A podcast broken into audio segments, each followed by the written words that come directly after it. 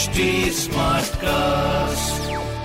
आप सुन रहे हैं एच डी स्मार्ट कास्ट और ये है लाइव हिंदुस्तान प्रोडक्शन हाय मैं हूँ फीवर आरजे पीयूष और आप सुन रहे हैं कानपुर स्मार्ट न्यूज़ इस हफ़्ते मैं ही आपको अपने कानपुर शहर की खबरों से वाकिफ कराने वाला हूँ। तो सबसे पहली बड़ी खबर जो कानपुर की आ रही है वो पेट्रोल डीजल की कीमतों से जुड़ी आ रही है। आ, मत सोचिए कि पेट्रोल और डीजल की कीमत जो है बड़ी है बल्कि थोड़ी सी राहत मिली है। नहीं, कम भी नहीं हुई है सरकार। थोड़ा विस्तार से इस खबर के बारे में आपको बताते हैं। पेट्रोल और डीजल के दाम लगातार दो दिन तक बढ़ने के बाद तीसरे दिन राहत महसूस की गई है। मंगलवार और बुधवार के बाद गुरुवार को दाम पेट्रोल और डीजल के नहीं बढ़े हैं। तीसरे दिन पेट्रोल डीजल के रेट बिल्कुल स्थिर रहे हैं जैसे थे। बुधवार को पेट्रोल डीजल के दाम में आपको बता दें अस्सी अस्सी पैसे प्रति लीटर बढ़े थे।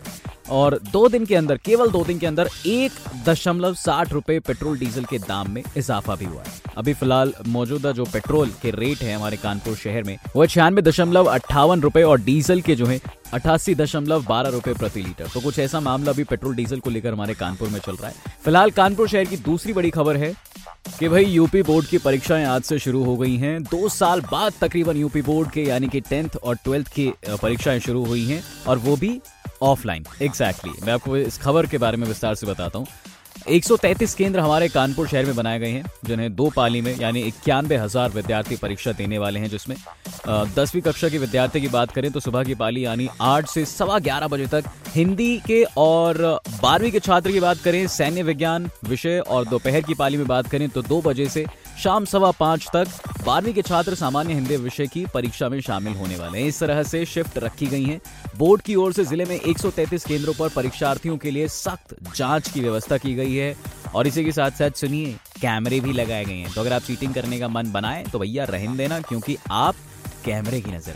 आगे बढ़ते हैं, कानपुर शहर की तीसरी बड़ी खबर है। तो वो ये है कि जी, कानपुर सेंट्रल स्टेशन पर परिवार को छोड़ने या फिर किसी और दूसरे काम को लेकर आप जाते हैं, अपना वाहन लेकर जाते हैं तो वो वाहन सवार सतर्क हो जाएँ। खबर को विस्तार से बताते हैं कि क्या कुछ है। स्टेशन परिसर में मतलब आड़ा, तिरछा, इधर, उधर, कहीं भी वाहन हम खड़ा करके चले जाते हैं, लेकिन अब ऐसा नहीं होगा। अगर ऐसा आपने किया तो आपके घर पहुंचेगा ई चलान ये सख्ती 25 मार्च से प्रभावी हो जाएगी हमारे कानपुर शहर में, कानपुर सेंट्रल स्टेशन पर। रेलवे का चेकिंग स्टाफ और आरपीएफ जवान मोबाइल के वाहन मोबाइल के, मोबाइल की मदद से वाहन के नंबर प्लेट की फ़ोटो खींचेंगे और इसके बाद ट्रैफ़िक कंट्रोल को भेज देंगे। तो इतनी बड़ी ये प्रोसेस होने वाला है, बचेंगे नहीं आप कहीं से भी, ठीक है? अभी आपको बता दूँ, कुछ लोग चौपहिया वाहन से स्टेशन परिसर में दाखिल होते हैं और कभी परिजनों को ट्रेन में बैठाने के नाम पर या उन्हें रिसीव करने के नाम पर पार्किंग में बिना लगाए इधर उधर कहीं भी सड़क पे खड़े होकर चले जाते हैं राइट तो ऐसे में लोगों के आने जाने में परेशानी होती है, इसीलिए ये कदम उठाया गया है कि अगर आगे से अपना वाहन आपने पार्किंग में नहीं खड़ा करा तो आपके घर पहुंचेगा सीधा टटिंग करके ई चलान और ई चलान से अब चेकिंग दल को जो है किसी से लड़ना भी नहीं पड़ेगा, है ना? तो ये कुछ मामला अभी चल रहा है कानपुर सेंट्रल स्टेशन को लेकर हमारे कानपुर शहर में। कानपुर की चौथी बड़ी खबर है कि कानपुर शहर में जनगणना को लेकर तैयारियाँ शुरू हो चुकी हैं। पंद्रह लाख आबादी बढ़ने का अनुमान जताया जा रहा है। इस खबर को डिटेल से बताते हैं कोविड के चलते बीते दो सालों से पेंडिंग पड़ी जनगणना हमारे कानपुर शहर में अब शुरू होगी। इसकी प्रक्रिया शुरू हो चुकी है बेसिकली अब जिला प्रशासन के स्तर पर इसकी तैयारियाँ एक बार फिर से शुरू कर दी गई हैं। डिजिटल सिस्टम से जल्द ये काम कराने की योजना बनाई है। कुछ अगर पिछली बात करें अपने कानपुर शहर की तो साल 2011 के जनगणना के मुताबिक कानपुर की जनसंख्या 45 लाख के आसपास आकी गई थी।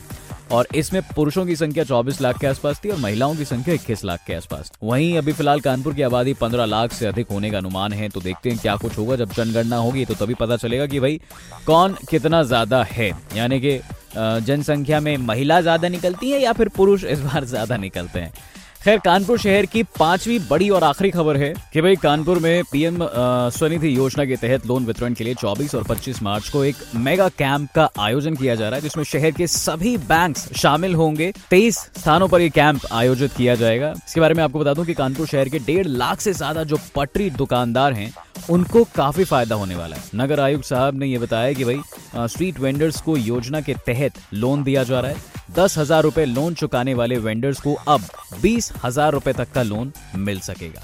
ये बहुत ही सराहनीय कदम हमारे प्रशासन द्वारा उठाया जा रहा है। इसके लिए वेंडर आवेदन कर सकते हैं। डिजिटली इनएक्टिव वेंडर्स को पेटीएम के माध्यम से ऑन बोर्डिंग कराना और इनके अलावा कुछ जो फ़ूड वेंडर्स हैं उनको डिजिटल प्लेटफॉर्म्स जिन ऐप से आप खाना वगैरह बुक करते हैं ना, उन ऐप पर उनको बोर्ड कराना है। कानपुर शहर के नगर आयुक्त साहब ने यह भी बताया कि जिन वेंडर्स का लोन स्वीकृत के बाद अभी तक लोन की धनराशि उनके खातों में नहीं आई है तो ऐसे वेंडर्स कैंपों में जाकर अपने साथ आधार कार्ड की photocopy L O R bank passbook दो फ़ोटो पासपोर्ट साइज़ और ऑनलाइन आवेदन की प्रति लेकर बैंक में जाकर अपना लोन ले सकते हैं। तो कुल मिला इस तरह से इस पूरी योजना को एक रूप दिया गया है। तो ये थी हमारी कानपुर शहर की पाँच बड़ी खबरें। ऐसी खबरें सुनने के लिए आप पढ़ सकते हैं हिंदुस्तान अखबार। कोई सवाल हो तो ज़रूर पूछेगा on Facebook Instagram and Twitter हमारा हैंडल है at the rate H T smart cast और ऐसे पॉडकास्ट सुनने के लिए log on to W W W dot H T smart cast dot com आप सुन रहे हैं एच डी स्मार्ट कास्ट और ये था live Hindustan production smart cast